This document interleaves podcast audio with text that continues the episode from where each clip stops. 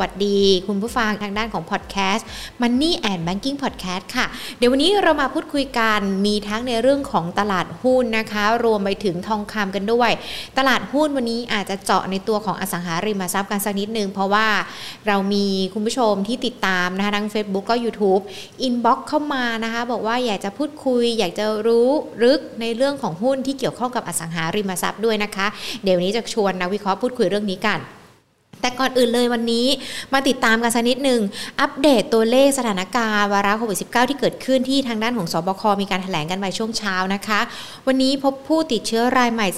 3,644 รายค่ะ ขณะเดียวกันมีผู้เสียชีวิต 44 ราย แล้วก็ตอนนี้นะคะถ้านับตั้งแต่ 28 กุมภาพันธ์ที่เราเริ่มมีการฉีดวัคซีนกันวันแรก จนถึงวันนี้ 25 มิถุนายน เราฉีดวัคซีนกันไปแล้วประมาณ8ล้าน6แสนโดสนะคะ แต่ว่าขณะเดียวกันยอดผู้ติดติดเชื้อก็ยังคงมีเพิ่มขึ้นคลัสเตอร์ใหม่ๆ ก็ยังมีออกมานะคะตามที่ต่างๆ ให้เราต้องติดตามกัน ดังนั้นวันนี้ในช่วงบ่าย2ค่ะเดี๋ยวท่านนายกรัฐมนตรีจะมีการพูดคุยกับทางด้านของสบคกรุงเทพมหานครนะคะ ว่าเอ๊จะมีการล็อกดาวน์ในบางพื้นที่กันด้วยหรือเปล่า รอบนี้บอกว่าอาจจะปิด เฉพาะจุดล็อกเฉพาะบางจุด เดี๋ยวติดตามความคืบหน้ากันด้วยนะคะ รายการของเรายังคงเป็นส่วนหนึ่งนะคะ ที่ยังคงขอให้กำลังใจผู้ที่เกี่ยวข้องในการทำหน้าที่แก้ไขสถานการณ์วาระโควิด -19 ที่เกิดขึ้นนะคะ เช่นเดียวกับกลุ่มทูค่ะที่บอกว่าพร้อมยืนเคียงบ่าเคียงไหลคนไทยและประเทศไทย ให้ก้าวผ่านสถานการณ์ไวรัสโควิด -19 ระลอกใหม่นี้ไปด้วยกันนะคะ ตอนนี้ใครที่ดูแลตัวเองดีอยู่แล้ว ขอให้ทำต่อไปอย่างต่อเนื่องนะคะ ขอบพระคุณทุกๆคนเลยที่ดูแลตัวเองอย่างดีสวมใส่หน้ากากอนามัยหรือว่าพกเจลแอลกอฮอล์กันด้วยนะคะยังไงก็แล้วแต่ถึงแม้ว่าเรามีการฉีดวัคซีนกันแล้ว เรายังคงต้องดูแลตัวเองอย่างต่อเนื่องด้วยนะคะ นอกเหนือจากนี้เดี๋ยวเรามาพูดคุยกันอย่างที่หญิงบอกไว้นะ เดี๋ยวช่วงครึ่งครึ่งชั่วโมงแรก เราจะคุยกับนักวิเคราะห์กันก่อน แล้วท้ายชั่วโมงเนี่ยเราจะมีการพูดคุยกับทางด้านของทองคำกันด้วย ดังนั้นใครที่ติดตามกันอยู่อยากจะพูดคุยในเรื่องของตลาดหุ้นนะคะ ก็มาถามกันได้เข้ามาดูกันได้เลยนะคะ วันนี้เราจะพูดคุยกันนะคะกับพี่เทิดศักดิ์ทวีธีรธรรมรองกรรมการผู้อำนวยการจากบริษัทหลักทรัพย์เอเชียพลัสนะคะ มาดูแนวโน้มในเรื่องของการลงทุนด้วย สัปดาห์หน้าจะเป็นอย่างไรรวมไปถึงเจาะหุ้นอสังหาริมทรัพย์กันด้วยนะคะ สวัสดีค่ะคุณเทิดศักดิ์ค่ะ ครับ สวัสดีครับ ค่ะ ก่อนที่เราจะไปเจาะหรือว่าพูดคุยกันในกลุ่มของอสังหาริมทรัพย์นะคะอยากจะให้คุณเทิดศักดิ์ประเมินในเรื่องของสถานการณ์ภาพรวมการลงทุนกันสักนิดนึงค่ะ วันนี้วันสุดท้ายของสัปดาห์ สัปดาห์หน้าทิศทางเราประเมินยังไงกันบ้างคะครับจริงๆ โดยภาพของตลาดเนี่ยยังเป็นอะไรที่ผมเชื่อว่ายังผันผวนอยู่นะนะครับ เพราะว่าถ้าดูจากปัจจัยในภายนอกนะครับ ผมคิดว่าไม่ได้มีอะไรมากตลาดเพราะว่าไอ้ประเด็นเรื่องความกังวลว่าเฟดจะมีการปรับ ขึ้นดอกเบี้ยนะครับหรือ plus QE ในช่วงเวลาสั้นๆเนี่ยก็คงจะค่อยๆหายไปนะครับ แต่ว่าระหว่างทางนะครับก็คงจะมีการออกมาให้สัมภาษณ์ของประธานเฟดแต่ละสาขาสลับกันไปนะครับ เดี๋ยวก็คาดหวังเชิงบวกเดี๋ยวคาดหวังเชิงลบนะครับเพราะฉะนั้นต่างประเทศผมมองว่าน้ำหนักจะเบาลงมานิดหน่อยนะครับ ทีนี้ถ้าว่ามองในประเทศเนี่ยเรื่องหลักคิดว่าเป็นเรื่องของตัวโควิดในบ้านเรามากกว่านะครับ ว่าสถานการณ์เนี่ยมันจะเป็นอะไรที่ควบคุมได้เร็วมากน้อยแค่ไหนนะครับเพราะตอนนี้เนี่ย มันก็เจอหลายหลายสาเหตุนะครับ ทั้งเรื่องของตัวจำนวนผู้ติดเชื้อที่เพิ่มมากขึ้นนะครับกำลังการให้บริการสาธารณสุขนะครับ เรื่องของวัคซีนนะครับ ที่อาจจะเข้ามาแล้วไม่ได้ทันใจสักเท่าไหร่นะครับ ซึ่งพวกนี้สุดท้ายมันไปกระทบที่แผนในการที่เราจะค่อยๆเปิดประเทศนะครับ ซึ่งตรงนี้มันก็เป็นผลโดยตรงกับภาพรวมเศรษฐกิจนะครับนั้นเรื่องนี้ต้องถือว่ามีนัยสำคัญนะครับ แล้วเอาเข้าจริงๆเนี่ยก็ต้องติดตามดูนะครับ ว่าจะมีมาตรการอะไรที่เพิ่มเติมในการที่จะ ควบคุมหรือเปล่านะครับ เพราะนั้นถ้ามอง factor รอบด้านเนี่ยนะครับ factor ที่มีน้ำหนักคงเป็นเรื่องในประเทศนะครับ ทีนี้น้ำหนักออกมาเนี่ยค่อนข้างจะตึงๆไปในทางลบนะครับนั่นก็มองภาพว่ากรอบในการเคลื่อนไหวนะครับแนวรับนะครับจุดแรกเนี่ยถือว่าจุดสำคัญนะครับ ประมาณสัก 1580 นะครับถ้าหลุดตรงนี้เนี่ยจะเปิด รูมที่เป็นดาวไซด์อีกได้พอสมควรเลยอาจจะเห็นประมาณสัก 1550 ก็ได้นะครับเพราะฉะนั้นให้ดูที่จุดแรกจุดนี้ก่อน 1580 นะครับส่วนแนวต้านนะครับคิดว่าระดับอยู่ที่แถวประมาณสัก 1,610 จุดถึง1,615 จุด ก็น่าจะวิ่งในกรอบบริเวณนี้นะครับแต่ก็ต้องบอกว่า ระดับความเสี่ยงนะครับค่อนข้างจะเพิ่มสูงขึ้นในช่วงเวลาแบบนี้ครับค่ะ ถ้าเราติดตามการจากสถานการณ์นะคะ แน่นอนว่าวันนี้ท่านนายกรัฐมนตรีจะมีการประชุมกันด้วยว่าอาจจะมีการล็อกดาวน์กันด้วยหรือเปล่าแต่รอบนี้น่าจะเป็นจุดๆไปแบบนี้ ตลาดมองมีมุมมองในเรื่องนี้ยังไงกันบ้างไหมคะครับจริงๆ ถ้าเป็นเรื่องการล็อกดาวน์นะครับ ก็ต้องบอกว่าเอ่อส่วนใหญ่นะผมยังคิดว่า investor นะครับอาจจะเชื่อว่ายังไม่น่าจะเห็นภาพตรงนี้เท่าไหร่นะครับเพราะฉะนั้นถ้าหากว่า มีการประกาศล็อกดาวน์ออกมานะครับ หรือมาตรการที่ที่เข้มมากขึ้นนะครับ ผมมองว่าตลาดก็อาจจะเกิดอาการที่มีการตกใจขึ้นมาได้เล็กๆน้อยๆนะครับแต่ถามว่าเยอะไหมนะครับ คงจะให้ดูระดับของของความกลัวนะครับว่าถ้าเกิดแพนิคขึ้นมาแล้วหลุดต่ำกว่า 1850 เนี่ย ก็ก็อาจจะเปิดเอาไซด์ที่150 อย่างที่บอกไปเมื่อสักครู่ครับ ค่ะ อีกหนึ่งประเด็นที่ยังคงต้องจับตาด้วยนะคะ ก็คืออาจจะเป็นในเรื่องของการชุมนุมทางการเมืองด้วยพรุ่งนี้เห็นบอกว่าก็จะมีการชุมนุมกันอีกรอบหนึ่งอันนี้มีผลมากน้อยยังไงกันบ้างไหมคะหรือว่านักลงทุนอาจจะเริ่มชินละกับสถานการณ์ที่เกิดขึ้นแบบนี้ เฉพาะในเรื่องของการเมืองนะอืมครับจริงๆถ้ามองประเด็นทางการเมืองนี่นะครับ ถามว่าเออเราคาดว่าจะเห็นเรื่องการเปลี่ยนแปลงอะไรในช่วงเวลาสั้นๆไหมนะครับ ผมคิดว่า ยังไม่เห็นเหตุอะไรนะครับ ที่นำจะไปสู่การเปลี่ยนแปลงในช่วงเวลาอะไรสั้นๆนะครับ แล้วก็เรื่องของการชุมนุมเนี่ยถ้าดูจากช่วงที่ผ่านมาเนี่ยนะครับ เมื่อวานนี้เนี่ยก็ค่อนข้างจะผ่านไปด้วยดีนะครับ ไม่ได้มีเหตุอะไรที่มีความรุนแรงขึ้นมานะครับ แล้วก็อีกขาหนึ่งนะครับ ในเชิงของ process ที่อาจจะนำไปสู่การเปลี่ยนแปลงที่มากกว่าเนี่ยผมมองว่าเป็นเรื่องของการแก้รัฐธรรมนูญนะครับ การผ่านเรื่องเอ่อพรบประชามตินะครับ ซึ่งตรงนี้เนี่ยมันอาจจะปูทางนะครับ ไปสู่เรื่องของการที่ อาจจะมีการเเลือกตั้งครั้งใหม่ได้นะครับ แต่ถามว่าเกิดขึ้นปีนี้ไหมนะครับก็คงยังไม่ได้เกิดขึ้นปีนี้นะครับเพราะฉะนั้นเรื่องการเมืองนะครับถามว่าให้น้ำหนักมากไหมกับผลกระทบตลาดเนี่ยผมคิดว่าน้ำหนักยังไม่มากช่วงนี้ครับเพราะเราเชื่อว่า มันยังไม่มีเหตุปัจจัยอะไรที่จะนำไปสู่เรื่องการเปลี่ยนแปลงในช่วงเวลาสั้นๆครับอืมถ้าอย่างนั้นเองก็กำหนดกลยุทธ์อย่างเมื่อสักครู่นี้ที่พี่เทิร์นแนะนำกันด้วยนะคะ ทีนี้เรามามองกันบ้างค่ะว่า โอกาสในเรื่องของการลงทุนในตลาดหุ้นถึงแม้ว่าอาจจะยังคงเผชิญกับปัจจัยเสี่ยงที่เกิดขึ้นนะคะ แต่ว่าก็ยังมีในกลุ่มของอุตสาหกรรม หรือว่าแม้แต่หุ้นที่พอจะเข้าไปเก็บได้ใช่ไหมคะในช่วงนี้ครับก็ยังยังพอมีบ้างครับ ก็คือว่าถ้ามองช่วงกระแสตามนี้เนี่ยเอ่อ ตัวที่เป็นลีดในการที่จะทำให้เศรษฐกิจเราเอ่อไม่ยุบตัวลงไปนะครับ หรือดีกว่านั้นคือเริ่มเริ่มฟื้นตัวเนี่ยผมมองว่าเป็นเรื่องของภาคการส่งออกเป็นหลักเลยนะครับ แล้วก็จริงๆตัวเลขส่งออกที่ประกาศมาเนี่ยจริงๆ เห็นตั้งแต่เดือนเมษาซึ่งโต 30กว่าเปอร์เซ็นต์นะครับ เดือนพฤษภาเนี่ยโตอีก 40กว่าเปอร์เซ็นต์นะครับ เพราะนั้นในภาคการส่งออกเนี่ยผมเชื่อว่ามันเป็นตัวที่ขับเคลื่อนสำคัญนะครับสำหรับระบบเศรษฐกิจในช่วงเวลาแบบนี้นะครับ เพราะนั้นในส่วนของตัว หุ้นที่เกี่ยวเนื่องกับการส่งออกเนี่ยผมคิดว่ามันก็มีอยู่หลายกลุ่มหลายส่วนหลายอุตสาหกรรมนะครับที่เกี่ยวข้องนะครับชัดๆเนี่ยอย่างเช่นพวกเกษตรอาหารนะครับค่ะมันก็จะมีช้อยนะครับให้เราเลือกอย่างเช่นตัวเอ่อเนอร์นะครับ NER นะครับค่ะเอ่อตัว CPF ตัว CFG นะครับหรือไม่กลุ่มพวกยานยนต์นะครับ อย่างสมบูรณ์อืมนะครับอันนี่ก็เป็นตัวเลือกที่ดีนะครับ หรือว่าเอ่อไปกลุ่มพวกชิ้นส่วนครับแต่คงเป็นการ trading นะครับพวก valuation ค่อนข้างแพงนะครับพวก เอ่อ KCE HANA Delta นะครับคงเป็นเรื่อง trading นะครับ แล้วก็ถ้าเป็นกลุ่มอื่นๆอีกนะครับ ผมมองว่าเอ่อกลุ่มที่เราให้ dividend yield สูงๆนะครับอย่างกลุ่ม property นะครับค่ะผมมองว่าถ้าใครลงทุนยาวๆเนี่ยก็สามารถทยอยซื้อเก็บนะครับเพราะหลายๆตัวเนี่ย offer dividend yield มากกว่า5%นะ คค่ะรับอย่างกลุ่ม property ที่ปรับตัวดีขึ้นหรือว่ามีแม้แต่มียิวที่น่าสนใจนะคะ ก่อนหน้านี้แน่นอนสถานการณ์วาระโควิด19 ที่เกิดขึ้นอาจจะมีผลกระทบต่อในเรื่องของกลุ่มอุตสาหกรรมอสังหาริมทรัพย์ด้วย พี่เธอมองว่าในอนาคตกลุ่มนี้หรือว่าตอนนี้มันเริ่มเห็นสัญญาณที่จะเป็นเชิงบวกมากขึ้นแล้วเหรอคะ จริงๆ ถ้ามองในเชิงผลประกอบการนะครับเอ่อมันเริ่มเห็นตั้งแต่ปีที่แล้วนะครับ ปีที่แล้วทุกคนมองว่าโอ้โหตลาด property น่าจะแย่แน่ๆเลยนะครับ แต่เอาค่ะเข้าจริงเนี่ย ปรากฏว่ายอดขายแนวราบนะครับหลายบริษัทเนี่ยสร้าง record ที่เป็น new high ขึ้นมานะครับ แล้วถ้าดูตัวเลขกำไรสุทธินะครับ ปีที่แล้วเนี่ยตัวครับกำไรที่ไม่รวมรายการพิเศษนะครับ หรือว่า norm profit เนี่ยปีที่แล้วนะครับเอ่อ drop drop แค่ประมาณสัก 12เปอร์เซ็นต์แค่นั้นเองนะครับอยู่ที่ประมาณสัก20,000 ล้าน อันนี้เอ่อเรารวบรวมจาก 17 บริษัทที่เรา cover อยู่นะครับ ส่วนปี 64 นะครับ เราคิดว่าน่าจะเห็นการเติบโตเนี่ยประมาณสัก 13.2เปอร์เซ็นต์ นะครับค่ะอันนี้ในส่วนของตัวกำไรปกตินะครับทำไมถึงได้เติบโตได้นะครับอืมเพราะว่าเอ่อภาพที่เราเห็นเนี่ยนะครับ ถ้าไปดูในส่วนของตัว pre sale นะครับเอ่อเราเห็นสัญญาณฟื้นตัวชัดเจนเลยนะครับ ปีเนี้ยปี 63 นะอยู่ที่ประมาณสัก2,500นะครับ ปี 64 เนี่ยเราคิดว่าน่าจะวิ่งขึ้นมาได้เนี่ยอยู่ในหลักประมาณสักแถวสัก2,800นะครับ แล้วก็ไตรมาสที่หนึ่งที่ผ่านมาเนี่ยนะครับ pre sale เนี่ยโดดขึ้นมาเลยนะฮะอยู่ที่ 66,000 ล้าน นะครับอันนี้17 บริษัทนะครับ เทียบกับนะครับช่วงเอ่อ quarter 4ปีที่แล้วเนี่ยอยู่แถวๆประมาณสักห้าหมื่นล้านแค่นั้นเองนะครับเพราะนั้นมีการดีดกลับขึ้นมาเนี่ยค่อนข้างชัดเจนนะครับ แล้ว Product ที่ดีดกลับขึ้นมาเนี่ยก็คือ Product พวกแนวราบนั้นเลยนะครับเพราะนั้นหนึ่งในสัญญาณที่เราเห็นเนี่ยอันนี้เห็นการฟื้นกลับขึ้นมาชัดเจนครับอีกตัวหนึ่งนะครับที่น่าสนใจคือตัวเลข backlog นะครับ backlog คือยอดที่เขาขายไปแล้วแล้วรอที่จะโอนเนี่ยนะครับ เราพบว่าตอนสิ้นควอเตอร์หนึ่งเนี่ย ก็มาลดลงมาก็จริงนะครับ แต่ว่ายอดยังสูงถึงประมาณสองแสนสองหมื่นล้านนะครับ โดยที่สองแสนกว่าล้านนี้เนี่ยจะมีประมาณสักแสนล้านนะครับ ที่บรรทุกไปได้ในช่วงเก้าเดือนที่เหลือของปีนี้นะครับ เพราะนั้นภาพภาพที่เห็นเนี่ย ผมก็ยังคิดว่า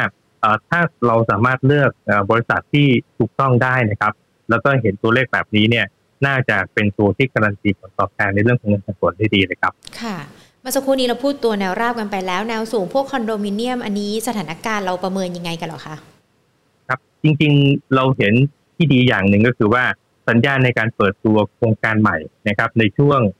ไตรมาสที่หนึ่งต่อเนื่องไตรมาสที่สองเนี่ยยังไม่เห็นอะไรเท่าไหร่นะครับ ซึ่งซึ่งบอกว่าเป็นเรื่องที่ดีเพราะว่ามันทำให้ตัว supply ในระบบเนี่ย มันจะค่อยๆ ลดลงไปเรื่อยๆนะครับ ผมมองว่าหนึ่งเนี่ย supply นะครับเชื่อว่าจะค่อยๆ ลดลงนะครับ ขณะที่ demand เนี่ยถามว่า bottom หรือยังนะครับ ผมก็เชื่อว่า bottom แล้วล่ะนะครับ แล้วคนที่จะมีการ dump ราคาเพื่อออกมาขายเพื่อระบาย product เนี่ย ส่วนใหญ่ก็จะเป็นคนที่มีสภาพคล่องทางการเงินที่ไม่ดีนะครับ ซึ่งถามว่าทำแล้วหรือยังก็ทำไปแล้วนะครับ อย่างที่ปรากฏเรื่องมาจิ้นของบางบริษัทที่ต่ำในช่วงที่ผ่านมานะครับเพราะฉะนั้นถึงตอนนี้เนี่ยผมมองว่าภาพเนี่ยค่อนข้างจะนิ่งล้วนะครับ แล้วก็ไม่น่าจะมีการดั้มราคาอะไรที่มากมายครับในส่วนของตัวคอนโดมิเนียมนะครับ แต่ว่าดีมาเนี่ย งจะเป็นอะไรที่ฟื้นแบบค่อยเป็นค่อยไปมากกว่าครับค่ะ แต่ถ้าเรามาดูกันทั้งในเรื่องของสถานการณ์ภาวะเศรษฐกิจที่เกิดขึ้นในเรื่องของอัตราดอกเบี้ยกำลังซื้อหรือว่าแม้แต่มาตรการต่างๆ ที่ออกมาดูแลในส่วนของภาคอสังหาริมทรัพย์ ทั้งดูแลฝั่งผู้ขายด้วยนะคะรวมไปถึงผู้ซื้อด้วย อันนี้มันมีผลมากน้อยยังไงกันบ้างไหมคะครับจริงๆ ตัวที่เราเห็นเป็นตัวที่เอื้อนะครับ แล้วก็ก็น่าจะช่วยกระตุ้นกำลังซื้อได้นะครับสำหรับคนที่พร้อมนะครับ คือเรื่องตัว ดอกเบี้ยนะครับ หลายคนก็บอกว่า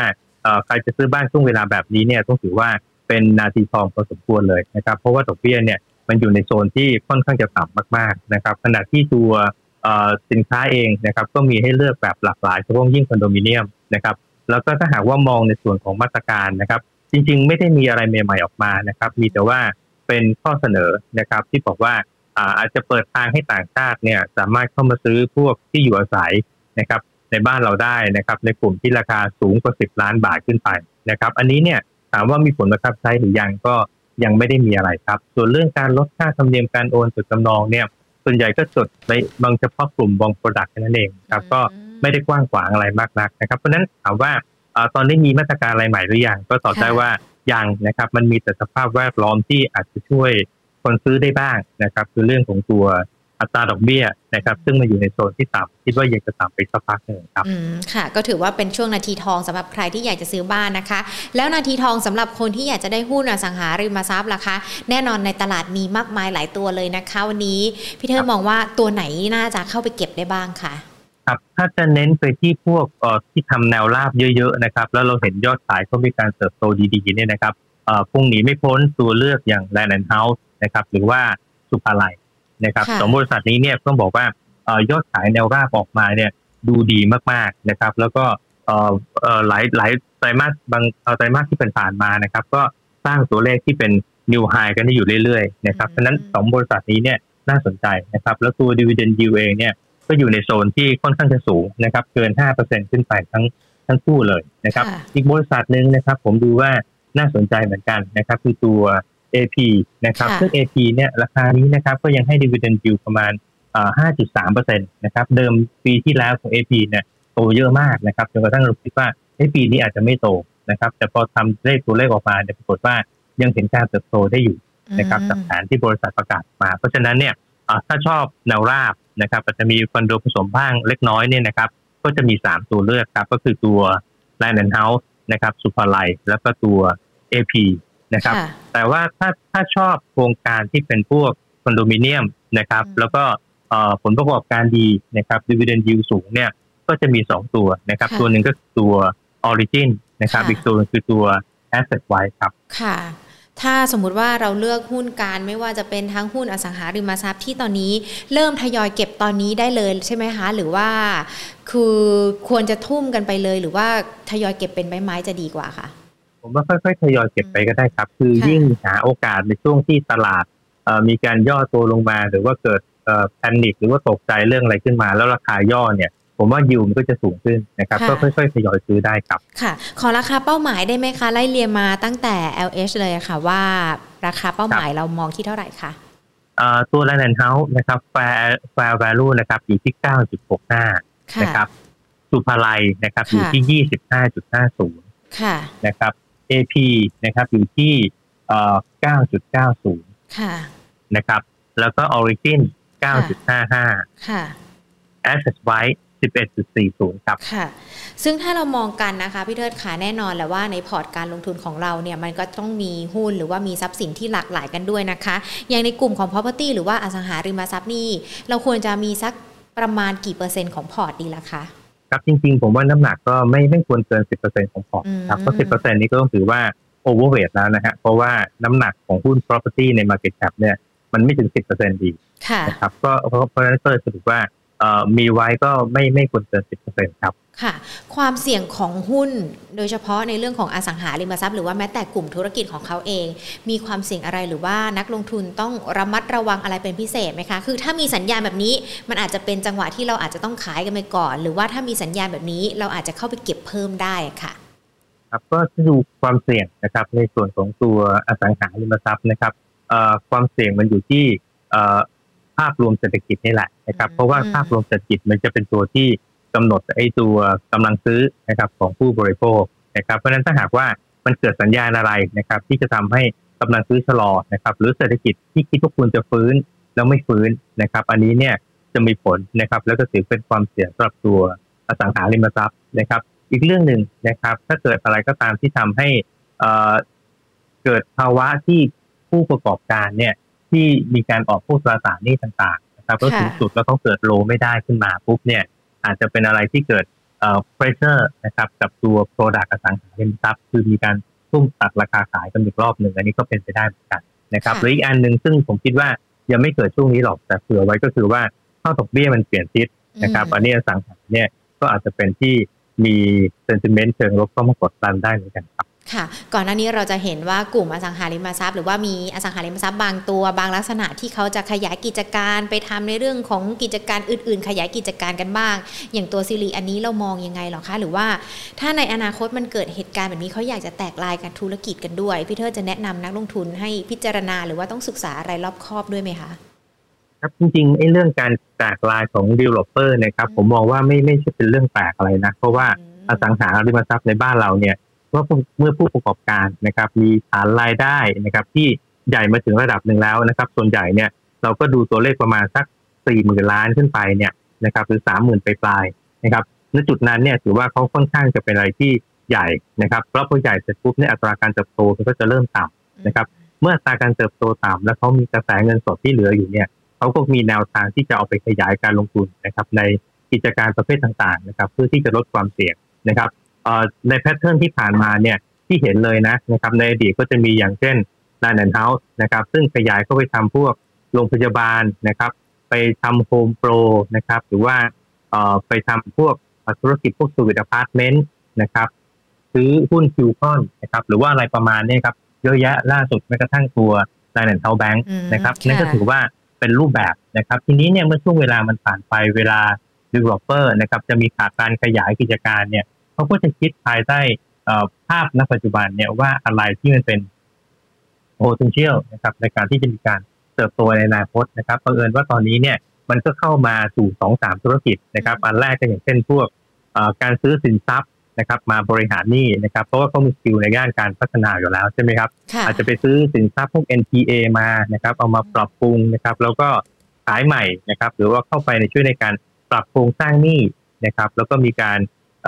เอาบ้านนะครับเป็นเป็นเป็นเป็นเป้าหมายนะครับเป็นวัตถุประสงค์นะครับในการที่จะแก้ปัญหานะครับในเรื่องของตัวภาระหนี้ต่างๆนะครับก็เข้าไปธุรกิจนี้นะครับหรือบางคนก็บอกว่าโอเค เห็นธุรกิจพวก digital currency มีความน่าสนใจนะครับแล้วก็มีการขยายนะครับแล้วก็เตรียมลงทุนนะครับอย่างเช่นแสนสิรินะครับหรือว่าอาจจะมี Origin หรือว่าอาจจะอะไรก็แล้วแต่นะครับก็มีการเข้าไปนะครับหรือว่าถ้าเห็นธุรกิจอื่นๆนะครับอย่างเช่น การไปซื้อกิจการในต่างประเทศนะครับไปซื้อสังหาริมทรัพย์ในต่างประเทศเนี่ยก็ทำกันไปนะครับ อันนี้ไม่ใช่ที่ว่าจริง ๆ มันเป็นแพทเทิร์นอยู่แล้วโดยภาพใหญ่นะครับเมื่อใหญ่มาถึงระดับหนึ่งมีกระแสเงินสด ก็กระจายการลงทุนนะครับ ถ้าเป็นในอดีตนะครับ ก็เป็นรูปแบบอย่างไรเท่าที่เล่าให้ฟังแต่ณปัจจุบันเนี่ยเขาก็ต้องมองภาพว่าธุรกิจอะไรที่มันมีความน่าสนใจนะครับเขาก็จะพยายามขยายออกไปในการที่จะกระจายความเสี่ยงนะครับ แล้วก็เพิ่มโอกาสในการเติบโตที่เพิ่มมากขึ้นในอนาคตนะครับ อันนี้ก็ถือว่า เป็นเป็นกรอบปกติที่ทำกันอยู่แล้วครับ ค่ะ ก็คือหุ้นอสังหาริมทรัพย์ก็ยังคงมีเสน่ห์สำหรับการลงทุนแหละ แต่ว่านักลงทุนอาจจะต้องเลือกให้ถูกตัวจับจังหวะจับจังหวะเวลา แล้วก็ดูในส่วนไส้ในของเขาด้วยนะคะ ทั้งในเรื่องของยิวหรือว่าแม้แต่ราคาที่เรามีการพูดคุยกันไปด้วยครับค่ะได้เลยค่ะ พี่เทิดค่ะ วันนี้ขอบพระคุณนะคะ เดี๋ยวโอกาสหน้าเราพูดคุยกันใหม่นะคะ ครับยินดีครับค่ะสวัสดีค่ะ อ่าคุณผู้ชมท่านใดที่เพิ่งเข้ามานะคะ วันนี้หญิงบอกไปตั้งแต่ตอนต้นแล้วเนาะว่าเราจะมีการพูดคุยแล้วก็เจาะลึกในประเด็นของหุ้นอสังหาริมทรัพย์เสน่ห์ของหุ้นในกลุ่มอสังหาริมทรัพย์ยังคงมีอยู่นะคะ เพราะว่าตอนนี้ถ้าเราดูการทั้งแบ็กหลอกหรือว่าในส่วนของโครงการต่างๆ ทั้งแนวราบแนวสูง มีคนรอมีคนซื้อแล้วรอการโอนเท่านั้น อันนี้เรายังคงเห็นอยู่นะคะ แล้วก็ที่สำคัญในเรื่องของยิวที่ก่อนหน้านี้เขามีการประกาศออกมา หรือว่าแม้แต่ราคาผลประกอบการนะคะ กลุ่มอสังหาริมทรัพย์ก็ยังถือว่าน่าสนใจ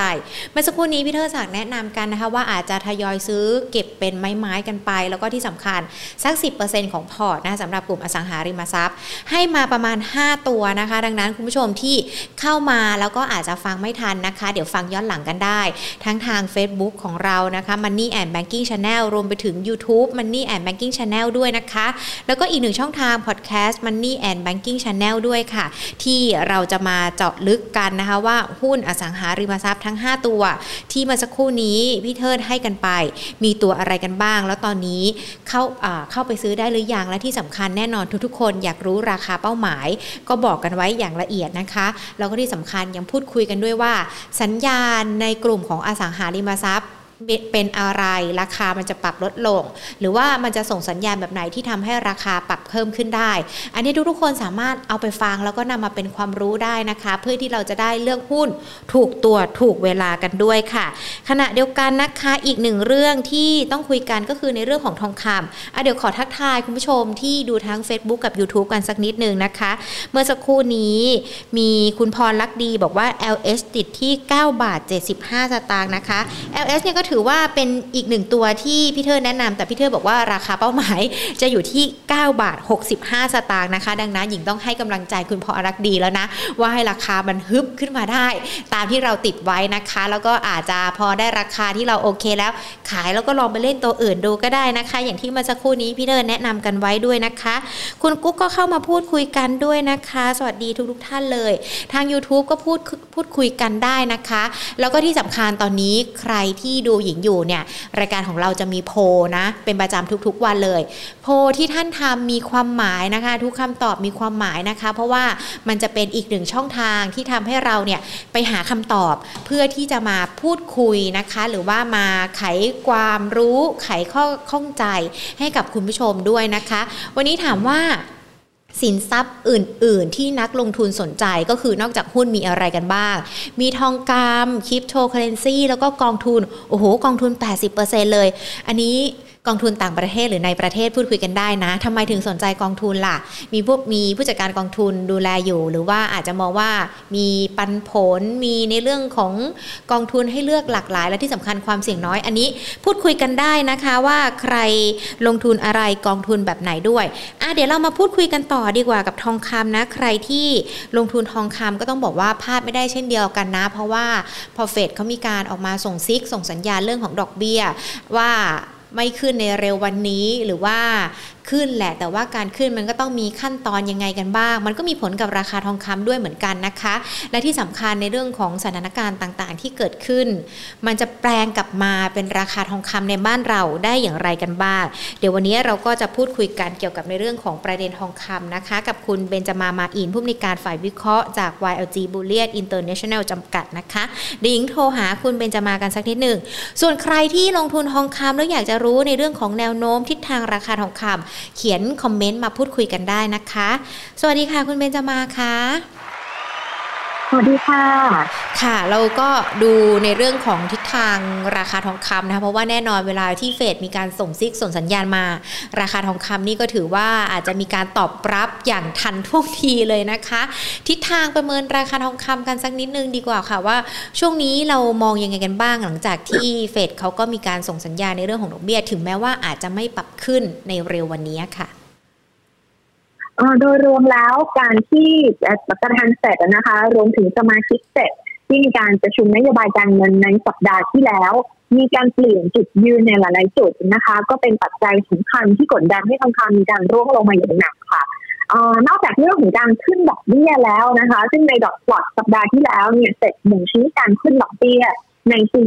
2023 ถึง 2 ครั้งค่ะ แต่ประเด็นที่ตลาดก็กังวลไม่แพ้กับการขึ้นดอกเบี้ย ก็คือการจับลดวงเงินการเข้าซื้อสินทรัพย์ ตามมาตรการ QE ค่ะ ซึ่งโดยรวมแล้วนะคะ การจับลด QE น่าจะมาก่อนนะคะ มาก่อนการขึ้นอัตราดอกเบี้ยในเดียวกันค่ะถึงแม้ว่าดอกหลอดนะคะ จะบอกชี้ว่าเฟดจะเริ่มขึ้นดอกเบี้ยในปี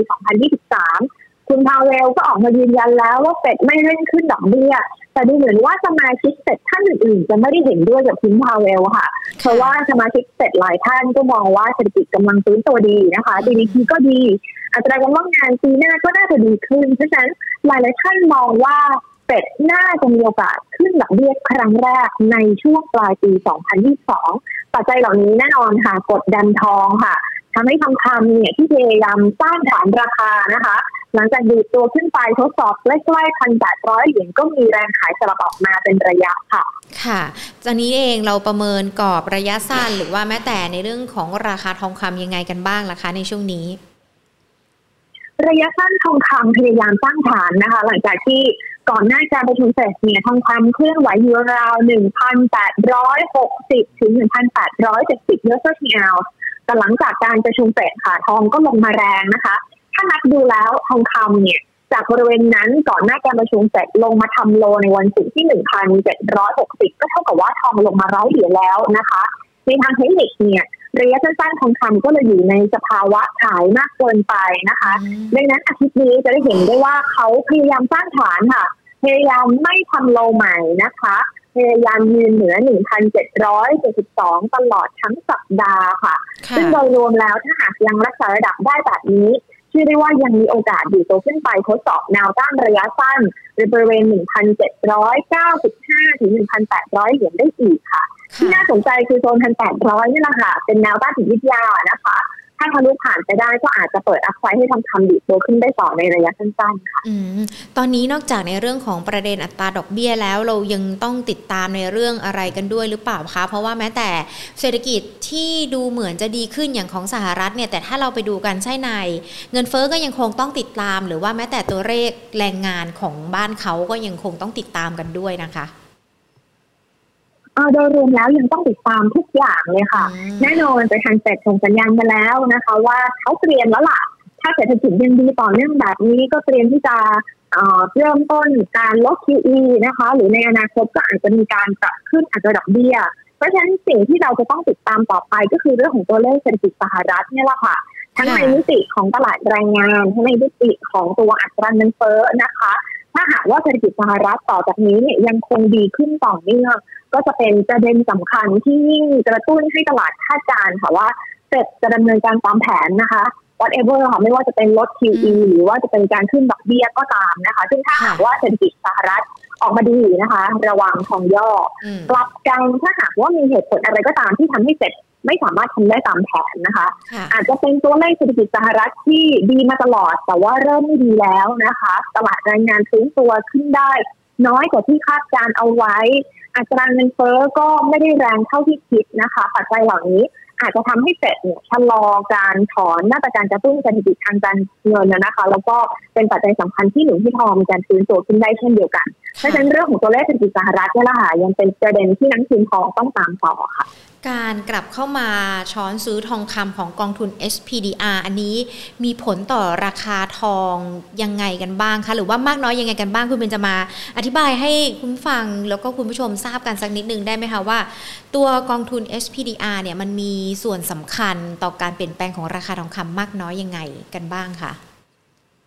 กองทุน SPDR เนี่ยถือว่าเป็นกองทุน ETF ทองที่มีขนาดใหญ่ที่สุดในโลกค่ะ จริงๆแล้วกองทุน ETF ทองเนี่ยมีหลายกองเลยนะคะ ทั่วโลก แต่ว่าด้วยความที่ SPDR ใหญ่สุด มี market share ประมาณ 30 กว่าเปอร์เซ็นต์เพราะฉะนั้นเนี่ยนักลงทุนก็เลยมอนิเตอร์ตัว SPDR เป็นพิเศษนะคะ ถ้าเราเอากราฟนะคะ ระหว่างราคาทองคำมาเทียบกับการถือครองทองคำของกองทุน SPDR จะเห็นได้ว่าทั้งสองตัวเนี่ยมีความสัมพันธ์ไปในทิศทางเดียวกันชัดเจนเลยนะคะ ไม่ใช่แค่เฉพาะปีนี้นะคะ ย้อนกลับไปตั้งแต่ปี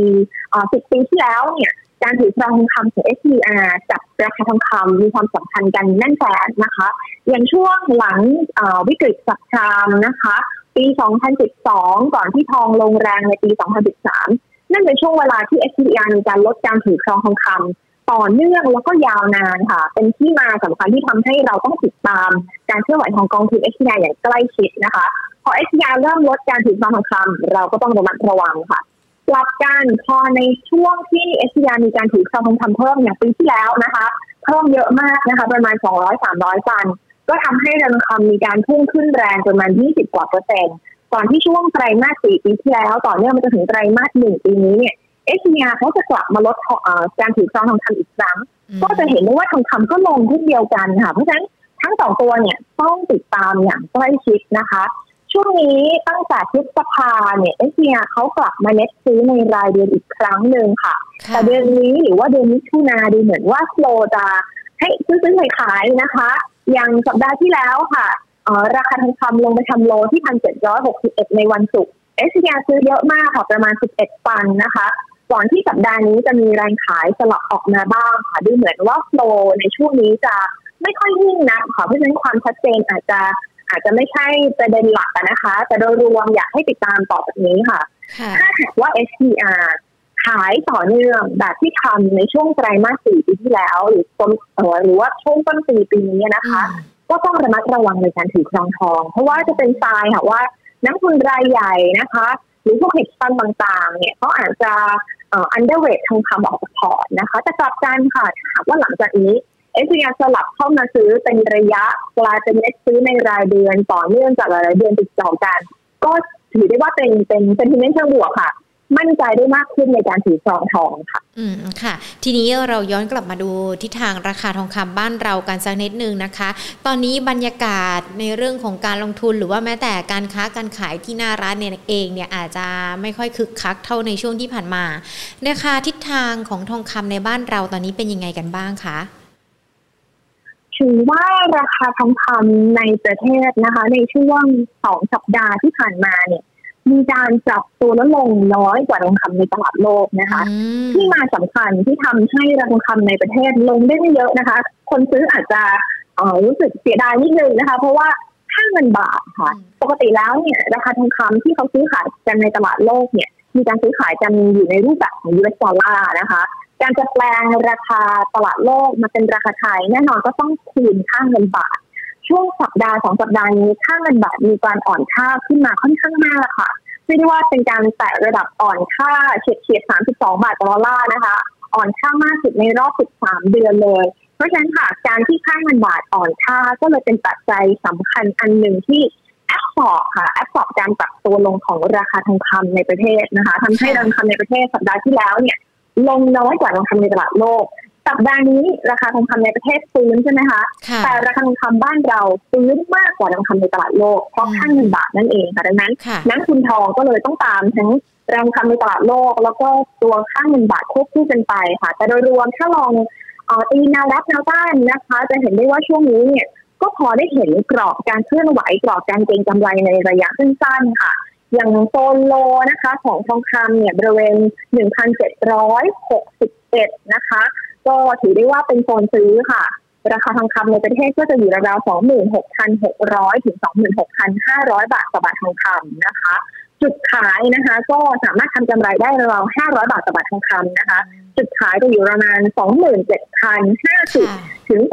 27,300 บาทต่อบาททองคำค่ะ ค่ะ คือเราเชื่อว่านักลงทุนทองคำที่โดยเฉพาะซื้อราคาทองคำในบ้านเราเนี่ยยังคงมีภาพจำเนาะในวันที่ราคาทองมันไปแตะ 30,000 บาทนะคะ เรามีโอกาสที่จะไปตรงนั้นไหมคะ หรือว่าอาจจะเป็นจุดใกล้เคียงที่เราจะไปได้ไหมคะ แล้วถ้าไปเนี่ยมันจะต้องมีจากปัจจัยอะไรกันบ้าง เป็นการส่งสัญญาณล่วงหน้าต้องบอกก่อนว่าการเปลี่ยนจุดยืนการดำเนินนโยบายการเงินของเฟดเนี่ย ปลี่ยนภาพของทองคำในปีนี้ค่อนข้างมากนะคะ โดยรวมเนี่ยถ้าหากว่าเฟดดำเนินการได้ตามแผนก็คือเริ่มหารือเรื่องของการลด QE ประกาศแผนการลด QE ในช่วงไตรมาสสามถึงไตรมาสสี่อาจจะเริ่มต้นลด QE จริงในช่วงเร็วสุดก็คือธันวาปีนี้ หรือว่าต้นปีหน้านะคะ ถ้าเป็นแบบนั้นจริงเนี่ยอาจจะทำให้โอกาสที่ทองคำเขาจะขึ้นไป ในจุดประมาณ 29,000ลดลงจากช่วงต้นปีแล้วค่ะ เป็น เป็นจุดเปลี่ยนเลยนะคะ ที่ทำให้ราคาในประเทศเนี่ย มีการมีพื้นฐานที่เปลี่ยนแปลงชัดเจนค่ะ ดังนั้นค่ะจริงๆเราแนะนำทุกคนมาตลอดนะคะ ว่าถ้าการลงทุนทองคำปีนี้เนี่ยมันจะแตกต่างกับปี 2020 มากๆ ปี 2020 เนี่ยซื้อขึ้นนะคะ แล้วก็ขึ้นไปทำออทามไฮด้วย แต่ปีนี้อย่าลืมว่าความกลัวในตลาดลดลงแล้วนะคะ มีวัคซีนแล้วนะคะ ตลาดหุ้นก็ดีนะคะ พอพอเศรษฐกิจก็ดีเนี่ย ก็จะทำให้ธนาคารกลางเอยเขาก็เริ่มที่จะกลับมาดำเนินนโยบายการเงินตามปกตินะคะ เพราะฉะนั้นภาพปีนี้เนี่ยขึ้นได้ก็จริง แต่ว่าการขึ้นจะมีความเปราะบางอย่างที่เห็นค่ะ การที่เกิดเปลี่ยนจุดยืนในการดำเนินนโยบายการเงินก็เลยเป็นเป็นจุดที่ทำให้โอกาสที่ทองคำจะขึ้นไปแตะเลเวลนั้นเนี่ย น้อยลงแต่เป็นเชื่อนะคะว่าปีนี้ก็ยังเป็นปีที่ทำกำไรในตัวทองคำได้ เพราะว่าทองคำลงมาเยอะแล้วค่ะ มันจะมีบางช่วงบางตอนที่เขามีการดีดตัวขึ้นนะคะ ให้หาโอกาสในการดีดตัวขึ้นเป็นจุดขาย แล้วก็ลดต้นทุนค่ะ มารอซื้อในระดับแนวรับที่ต่ำกว่านะคะ แล้วก็ทำกำไรระยะสั้นๆเป็นหลักถึงแม้ว่าจะเป็นจุดเปลี่ยนของในเรื่องของการลงทุนทองคำแต่ทองคำก็ยังคงเป็น safe haven สำหรับนักลงทุนที่ควรเอาไว้มีไว้ติดพอร์ตการลงทุนด้วยใช่ไหมคะนั่นใช่ว่าปีนี้ค่ะ ต่อให้เฟดมีแนวโน้มที่จะขึ้นดอกเบี้ยนะคะ หรือว่าลด QE แต่ว่าเราอย่าลืมว่าอัตราเงินเฟ้อมันมาจริงๆนะคะ ต่อให้เป็นภาวะชั่วคราวนะคะ แต่ว่าการที่เศรษฐกิจทั่วโลกเนี่ยกลับมารีโอเพนตามปกติแล้วนะคะ ก็ทำให้ดินมาหรืออุปสงค์ในการใช้จ่ายเนี่ยทั้งในแง่ของสินค้าและก็บริการมีการปรับตัวสูงขึ้นมากๆทำให้เกิดภาวะคอขวดด้านอุปทาน ซึ่งปัจจัยเหล่านี้ค่ะ เชื่อได้ว่าน่าจะดำเนินต่อไปอีกสักระยะ ดังนั้นอัตราเงินเฟ้อทั้งทั้งในสหรัฐเองนะคะ หรืออาจจะเป็นหลายส่วนทั่วโลกน่าจะมีทองอยู่ในระดับสูงเพราะฉะนั้นการที่มีทองเอาไว้ในพอร์ตบ้างนะคะ อย่างน้อย 5ถึง15%ในพอร์ตนะคะ ก็น่าจะช่วยอัพสอบค่ะ ความเสี่ยงจากเรื่องของเงินเฟ้อได้ค่ะค่ะ นอกจากเราจะใช้เทคนิคต่างๆ ที่เราพูดคุยกันไปแล้ว ลงซื้อขึ้นขายหาในจุดที่ที่ราคาทองคำย่อลงมาก็เข้าไปเก็บได้แล้ว มีเทคนิคหรือว่าวิธีการในเรื่องของการลงทุนให้กับนักลงทุนเพิ่มเติมด้วยไหมคะคุณเบนจามาค่ะ แน่นอนค่ะนักลงทุนระยะสั้นที่มีความรู้นะคะ มีเวลาตามก็อาจจะขึ้นขึ้นมาแล้วก็ขายลงมาก็ซื้อนะคะ ก็สามารถทำกำไรได้อีกรูปแบบหนึ่งคนที่เรียกได้ว่าลงทุนแบบผสมก็ถือทองคำยาวๆ 5-15%เพื่อเฮดจิ้งพอร์ตนะคะ แต่ในแง่ของคนที่อาจจะไม่ได้มีเวลาตามมากนะคะ อาจจะเพิ่งเริ่มต้นลงทุนก็มีวิธีการลงทุนทองคำหลาย ๆ แบบที่เลือกค่ะอย่างตอนนี้เนี่ยที่ ตอนนี้ YLT ก็มีโปรแกรม YLT Go Saving ค่ะ ซึ่งได้รับความนิยมมากนะคะ ช่วงนี้แม้แต่ทางนักศึกษาเองคนเริ่มต้นทำงานเองนะคะ ที่เขาบอกว่าเรื่องความลงมันจุดนี้เนี่ยน่าซื้อเก็บนะคะ แต่ว่าอาจจะเพิ่งเริ่มต้นลงทุนมีเงินลงทุนไม่มากก็มาใช้วิธีการออมทองค่ะ ก็ถือว่าเป็นอีกอีกทางเลือกหนึ่งนะคะสำหรับคนที่เริ่มต้นลงทุน หรือใครก็ตามค่ะที่อยากลงทุนทองนะคะ แล้วก็ไม่มีเวลาเก็งกำไรอาจจะใช้วิธีการ DCA ค่ะเอ่อเรียกได้ว่าซื้อเฉลี่ยทุกเดือนนะคะ ก็คล้ายๆออมทองเนี่ยแหละค่ะ แต่ว่าถ้าหลายคนไม่ไม่ได้อยากออมเป็นโปรแกรมนะคะ ก็อาจจะตั้งทงเอาไว้ว่าเราจะซื้อรายเดือนนะคะ แล้วก็เฉลี่ยต้นทุนในระยะยาวก็ถือว่าเป็นอีกหนึ่งกลยุทธ์ในการลงทุนทองเช่นเดียวกันค่ะ สมมุติว่าถ้าเราอยากจะ DCA ทองคำนี่ควรจะใช้ระยะเวลาสักเท่าไหร่ดีคะ ปีหนึ่งสองปี แบบนี้หรือว่าจะต้องยาวไปอีกกว่านั้นคะ ถ้ามองเปรียบเทียบตัวอัตราผลตอบแทนนะคะ ของการลงทุนทองกับเรื่องของการลงทุนประเภทอื่นเช่นออมทรัพย์เนี่ย จะพบว่าการลงทุนทองระดับ 12 เดือนขึ้นไปค่ะ ก็จะได้ผลตอบแทนในระดับที่สูงกว่าการฝากออมทรัพย์นะคะ เพราะฉะนั้นก็เน้นลงทุนระยะยาวดีกว่าค่ะ ถ้าเป็นลักษณะของ DCA นะคะ แต่ว่าถ้าเป็นลงทุนซื้อมาขายไปนะคะ เน้นลงทุนระยะสั้นค่ะ เก็บ gap นะคะ ถ้าเป็นทองคำในประเทศก็ไม่เกิน 500 บาทต่อบาททองคำถ้า ใครใช้เป็น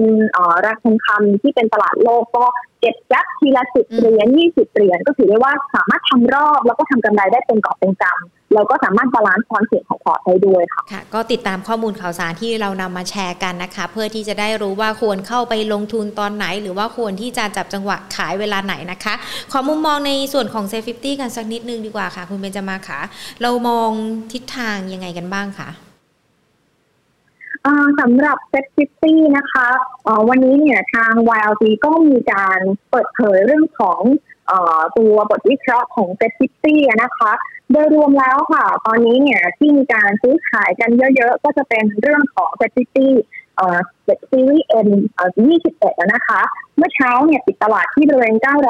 956.40 จุดค่ะ ถือว่าปรับตัวเพิ่มขึ้นประมาณ 1.40 จุดนะคะโดยรวมเป็นการจับตัวขึ้นตามตลาดเอเชียนะคะ โดยพื้นภาคเนี่ยไม่ได้ว่าขึ้นยกขาตามดาวโจนส์อยู่ที่ 500 แล้วก็ NASDAQ ค่ะ โดยรวมประเมินแนวรับวันนี้นะคะสำหรับเซติซี่ตัว M21 อยู่ที่ประมาณ 90 944ถึง941 จุดค่ะ แล้วก็มีแนวต้านอยู่บริเวณ 953 ถึง 959 จุดค่ะ แนะนำก็คือซื้อที่แนวรับค่ะแล้วก็ขายที่แนวต้านเช่นเดียวกันค่ะ ค่ะได้เลยค่ะ วันนี้ขอบพระคุณนะคะ เดี๋ยวโอกาสหน้าเราพูดคุยกันใหม่นะคะขอบคุณค่ะ สวัสดีค่ะ สวัสดีค่ะ อ่า คุณผู้ชมที่ดูหญิงตั้งแต่ต้นรายการต้นชั่วโมงเลยนะ วันนี้จะได้ทั้ง ภาพรวมตลาดหุ้น แนวโน้มสัปดาห์หน้า เจาะลึกหุ้นอสังหาริมทรัพย์ ทิศทางราคาทองคำรวมไปถึงทิศทางราคาทองคำทั้งต่างประเทศในประเทศ มุมมองของ Set 50 Index Future กันด้วย และที่สำคัญก็ได้ความรู้เกี่ยวกับในเรื่องของการ DCA ในทองคำกันด้วยนะคะ เรียกว่าวันนี้ครบถ้วนหลากหลายเกี่ยวกับการลงทุนด้วย เดี๋ยวมาสำรวจทองคำกันสักนิดนึงที่บอกว่าทองคำบ้านเราเนี่ยได้ปัจจัยบวกจากในเรื่องของค่าเงินบาทที่อ่อนค่านะคะ ตอนนี้วันนี้เนี่ย25มิถุนายน ราคาทองคำมีการเปลี่ยนแปลงไป 3 ครั้ง เปิดตลาดมาปรับลดลงไป 50 บาทนะคะ แล้วก็ยังคงลดลง 50 บาทต่อเนื่อง แต่ว่าตอนนี้ดูเหมือนว่าจะกลับมาบวกขึ้นมาได้แล้วนะคะ 50 บาท ทองคำแท่งขายออก 26,800 บาท รับซื้อ 26,700 บาท ทองรูปพรรณรับซื้อนะคะ 26,026 บาท ขายออก 27,300 บาทภาพจำในเรื่องของราคาทองคำที่ไป 30,000 บาท ไม่ช่วงปีที่ผ่านมาคุณเบนจะมาบอกว่า ตอนนี้มันเป็นจุดเปลี่ยนของการลงทุนทองคำแล้วไม่ใช่หมายความว่าจะไม่ขึ้นขึ้นนะ แต่ว่าอาจจะไม่ถึงจุดนั้น แต่ว่าเวลาลงเนี่ยก็ถือว่าเป็นจังหวะที่เราจะเข้าไปเก็บไปซื้อกันได้นะคะอาทักทายอีกรอบหนึ่งก่อนที่จะจบรายการกันนะทาง YouTube คุณลิกพีรพงศ์นะคะ เข้ามาพูดคุยกันแล้วก็ คุณพีธนาทิพย์นะคะ สวัสดีด้วยนะคะที่พูดคุยกัน สวัสดีท่านอื่น ๆ ที่ดูกันด้วยนะคะ 2,000 กว่าคนเลยนะที่หญิงเห็น แล้วก็ไม่ยอมทักทายกัน สวัสดีทุกๆ คนเลยนะคะ ส่วนทาง Facebook ก็สวัสดีทุกๆ คนกันอีกหนึ่งรอบนะคะ ต้องบอกว่าวันนี้รายการของเราครบ จบทุกเรื่องของการลงทุน และที่สำคัญเรามีการพูดคุยโพกันด้วยเนาะที่บอกว่าเรามองหาการลงทุนรูปแบบอื่นหรือเปล่าทั้งคริปโตกองทุน หรือว่าแม้แต่ทองคำนะคะ ก็คุณผู้ชมก็ให้ความร่วมมือตอบคำถามกันมาด้วยนะคะ แน่นอนคำถามของท่านเราจะไปหาคำตอบหรือว่าแม้แต่อธิบายเพิ่มเติมเกี่ยวกับทั้งในเรื่องของการลงทุนผ่านคริปโตเคอเรนซีหรือว่าแม้แต่กองทุน แล้วก็ทองคำก็จะมาพูดคุยกันเป็นประจำแบบนี้ละค่ะสำหรับรายการ Market Today นะคะทุกทุกท่านสามารถติดตามเราได้นะคะ ทั้ง Facebook YouTube Money and Banking Channel รวมถึง Podcast Money and Banking Podcast ด้วยนะคะ กดไลค์กดแชร์กดดาวให้กำลังใจหญิงแล้วก็ทีมงานค่ะ เพื่อที่เราจะได้อัปเดตข้อมูลข่าวสารดีๆ เป็นประจำแบบนี้นะคะสำหรับ Market Today ของเรานะคะจะมาพบเจอกันเป็นประจำทุกๆบ่าย 2 นะคะ ดังนั้นใครที่ไม่อยากพลาดในเรื่องของการลงทุนมาเจอกันได้แบบนี้ละค่ะ วันนี้หมดเวลาแล้วนะคะลากันไปก่อนสวัสดีค่ะ